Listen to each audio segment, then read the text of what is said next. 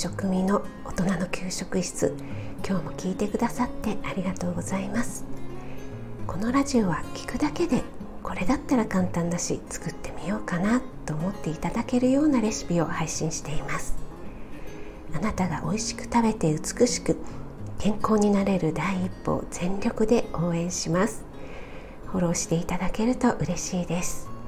YouTube、インスタ、Twitter もやってますのでそちらの方も気軽にフォローしてくださいね。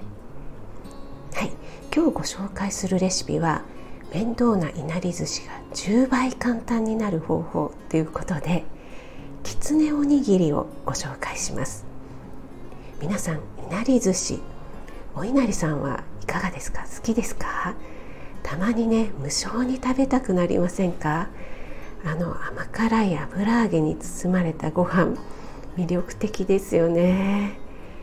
行事の時とかね何か特別な時に作ってくれるイメージがあるから余計に魅力的特別感があるのかもしれないですよね。でもねあれ作るの結構大変じゃないですか。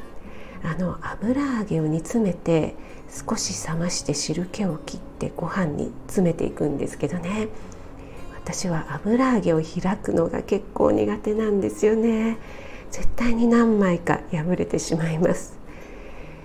今日ご紹介するレシピは本当に簡単です。そんな苦労も何にもなくいなり寿司風を味わえるというおにぎりです。それではね今日も1材料2作り方調理のポイント3油揚げの栄養素の順にお話ししたいと思います。それでは1材料から。材料おにぎり2個分でご飯お茶碗2杯分。油揚げ2分の1枚。人参だいたい 20g いりごま適量。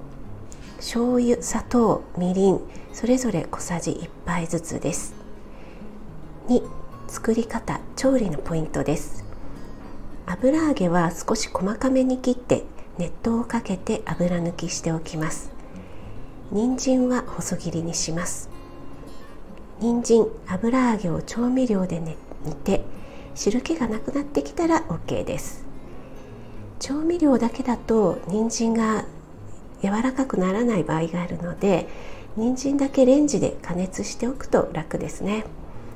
あとはご飯に甘辛く煮た人参油揚げそれからいりごまを混ぜ込んで握ったら完成です。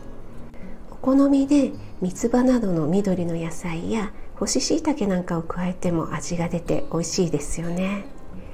これはね子供のおやつで大人気なんですよ。でもねお弁当にもとってもいいと思いますよ。お弁当の場合は酢飯にしておくか調味料に酢を加えると殺菌効果がありますからね。お酢を加えることをおすすめします。はい次は3油揚げの栄養素です。